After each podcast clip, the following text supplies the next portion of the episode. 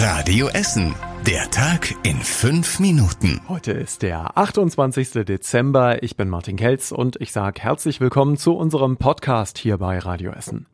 Zum Jahresende hat die Stadt Essen eine Bilanz zur Einhaltung der Corona-Regeln gezogen und in der Stadt sind viele Bußgelder erhoben worden.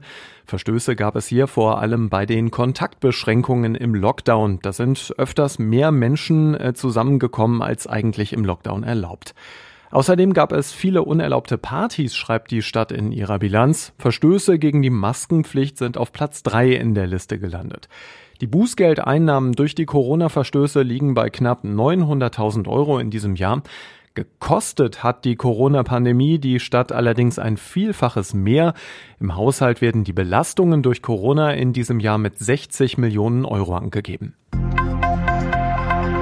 Die Zahl der Omikron-Infektionen bei uns in Essen steigt weiter an. Heute Mittag hat die Stadt insgesamt den 100. Fall gemeldet, bei dem die neue Variante nachgewiesen wurde.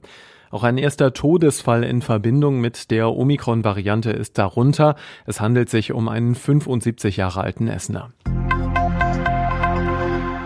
Die zu Weihnachten erfolgreiche Sonderimpfaktion auf Zollverein wird neu aufgelegt und zwar schon am kommenden Wochenende. Am 2. Januar gibt es den nächsten großen Impftag auf dem Gelände des Weltkulturerbes. Schon bei der ersten Auflage am zweiten Weihnachtstag haben sich mehr als 2000 Menschen impfen lassen.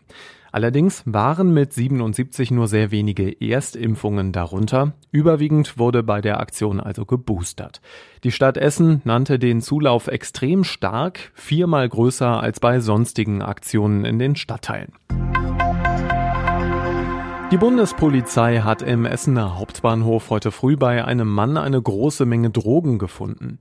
Bei einer Kontrolle war der 57-Jährige aufgefallen, weil er offensichtlich unter Drogeneinfluss stand.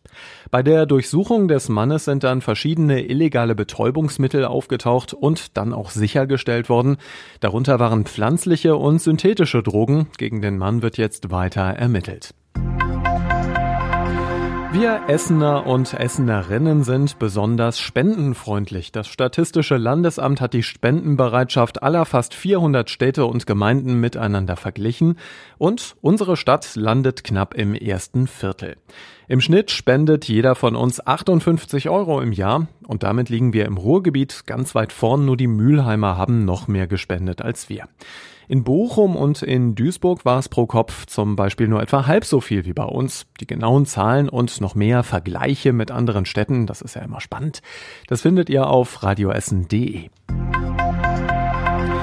Die Friedhöfe hier bei uns in Essen sollen sicherer werden. Auf dem Nordfriedhof in Altenessen sind ja im Frühjahr 20 Grabsteine umgeschmissen und eine Kupferstatue geklaut worden. In Stoppenberg haben Besucher einer Clanbeerdigung im Sommer auf einen Friedhofschef eingeschlagen. Der Grund? Sie durften mit dem Auto nicht direkt zum Grab durchfahren. Bei so großen Beerdigungen soll jetzt öfters die Polizei dabei sein. Außerdem will die Stadt auch Überwachungskameras auf den Friedhöfen montieren. Ein Problem ist auch, dass auf den Friedhöfen immer wieder fremder Müll in die Container gestopft wird. Dafür will die Stadt jetzt abschließbare Container anschaffen.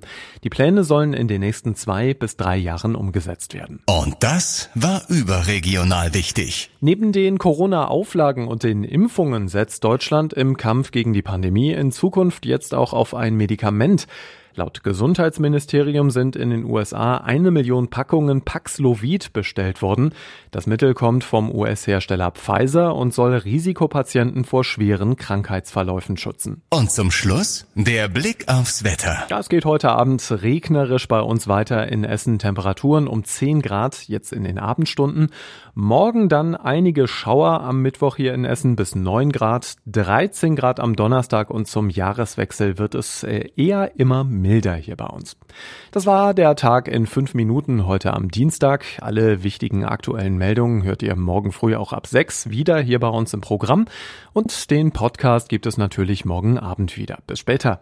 Das war der Tag in fünf Minuten. Diesen und alle weiteren Radio Essen Podcasts findet ihr auf radioessen.de und überall da, wo es Podcasts gibt.